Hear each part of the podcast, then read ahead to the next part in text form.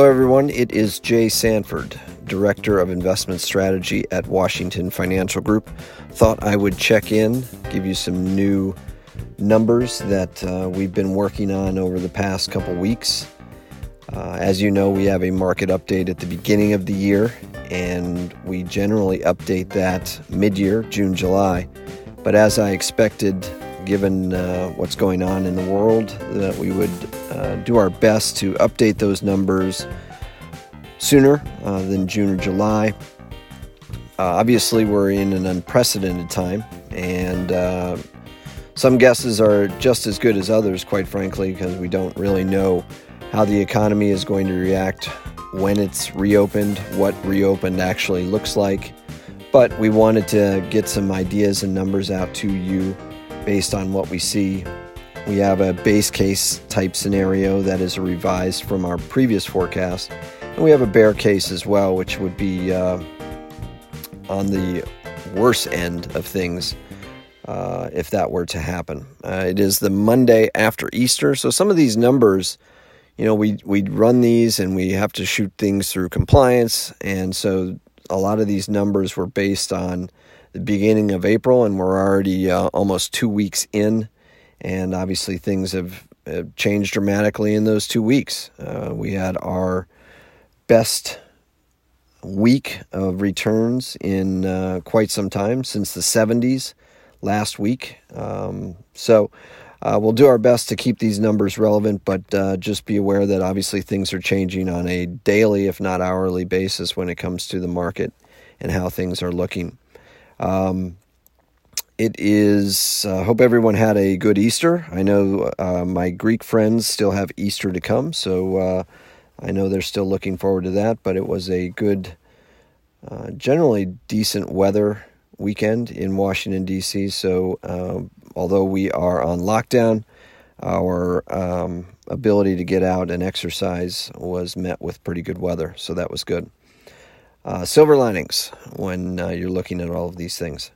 So um, if you remember, we had market forecasts uh, at the beginning of the year before all of this started. We thought the S and P earnings per share would be around one hundred seventy-five dollars. Uh, the S and P fair value we thought was between thirty-two hundred dollars and thirty-three hundred dollars. And we saw the ten-year treasury between two and maybe two and a quarter. So those were our uh, January forecasts. That was based off of what happened in two thousand nineteen, what we saw going forward. And obviously everything uh, hit the fan starting uh, right around that time, quite frankly, in China, and made its way over here to the U S. So our new numbers, base case, we think uh, the ten-year treasury Treasury lands around one point two five to one point seven five, which would obviously be quite a jump uh, from where it is now, which means bonds could experience quite a bit of volatility in the uh, few quarters ahead. Our bear case scenario obviously puts the Treasury between zero and uh, zero point five, which it has danced around a little bit over the last couple weeks. Um, The earnings per share for our new base case uh, lands at one fifty-eight to one sixty-two. Our bear case scenario, uh, one thirty-eight to one forty-two. So you can see that the uncertainty is out there just based on uh, our base case and bear case scenarios. Fair value uh, on our new base case is thirty-one fifty to thirty-two hundred on the S and P. And bear case uh, retests the lows at twenty-two hundred or lower. And so, again, I realize we're giving ourselves quite a bit of leeway, but there's so much uncertainty out there that uh, we have to give a few different scenarios and be prepared for whichever scenario comes through. Uh, global G D P, we thought was going to be at three point five percent. We do see base case-wise, if things kind of trend the way they are, we still could see positive G D P by the end of the year at two point five percent. To two and a three quarters, and bear case obviously puts it uh, anywhere one and a half to two, um, depending on how things react uh, and how the global economy starts to open. We obviously see things in China already starting to open, and hopefully we can take a few lessons from them and apply them here in the United States when it comes to the economy.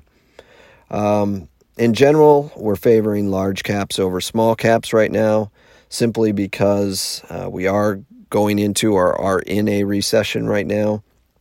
Large caps generally uh, tend to do better over small caps um, based on the financial conditions. They have uh, better balance sheets, greater earnings stability, that sort of thing. Now, remember that if we are in a recession, that what comes out of recession usually leads our small caps and high yield bonds. So uh, portfolio-wise, large caps make sense right now. If you are looking to risk up um, and look a little bit further down, uh, small caps might be the play long-term, obviously. Um, large cap growth versus large cap value, we're going to stay relatively neutral on that. We do like the United States over the developed international at this point. Uh, Europe still has um, physical deficits to deal with. Populism may continue to weigh in on sentiment. Um, spending has always been an issue there. So, um, and obviously Italy and Spain, uh, some of the hardest hit countries have are having a harder time coming out of it. So uh, we like the U S over developed international. We do like emerging markets. So China has led the way out of the global crisis as of now and supported uh, emerging market equities in general. Uh, they remain attractively valued uh, relative to the developed market counterparts and uh, should return to pre-crisis economic growth rates before Europe, Japan, and, and maybe even the United States. If you're looking deeper into the United States, um, what looks attractive, what doesn't. Generally speaking, um, industrials, communication services, technology, financials, healthcare, those would be the sectors that uh, we think have some promise or have maybe some clearness to them going forward. Energy, still a big question mark with the way uh, oil has been.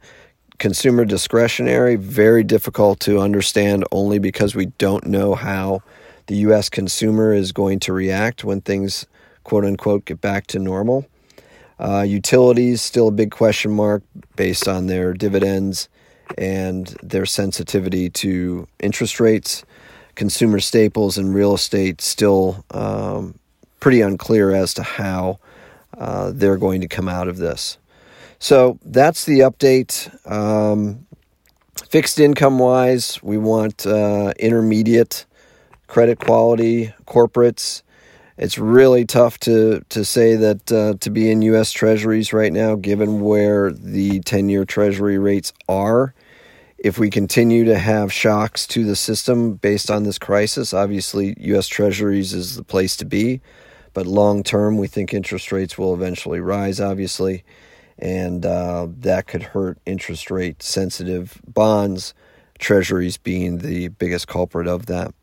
Um, so that's where we stand. I know uh, things are, we've given ourselves quite a bit of leeway when it comes to the ranges that we're using.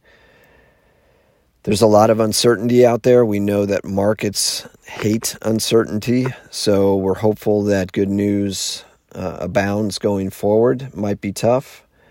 Um, we appreciate all of our clients uh, and the communications that we've had with them. We've had some great communication. We've had some great conversations, both when it comes to uh, their portfolios and just life in general. And we certainly do appreciate that. So be on the lookout for more calls from us.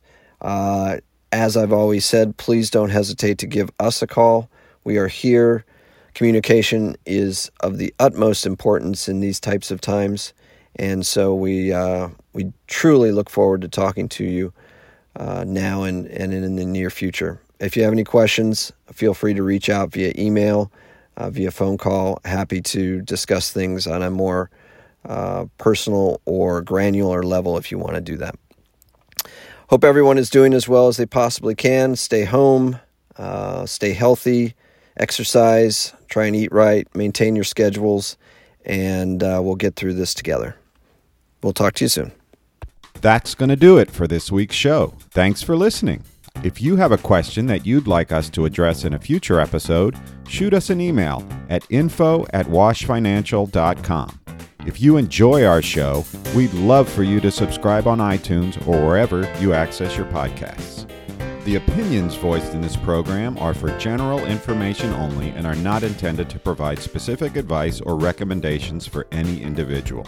To determine which investments may be appropriate for you, consult with your attorney, accountant, financial or tax advisor prior to investing. Securities offered through L P L Financial, member FINRA, and S I P C. Investment advice offered through Global Retirement Partners, L L C, a registered investment advisor. Global Retirement Partners, Washington Financial Group, a division of Hub International Mid-Atlantic, and Hub International are not affiliated with L P L Financial.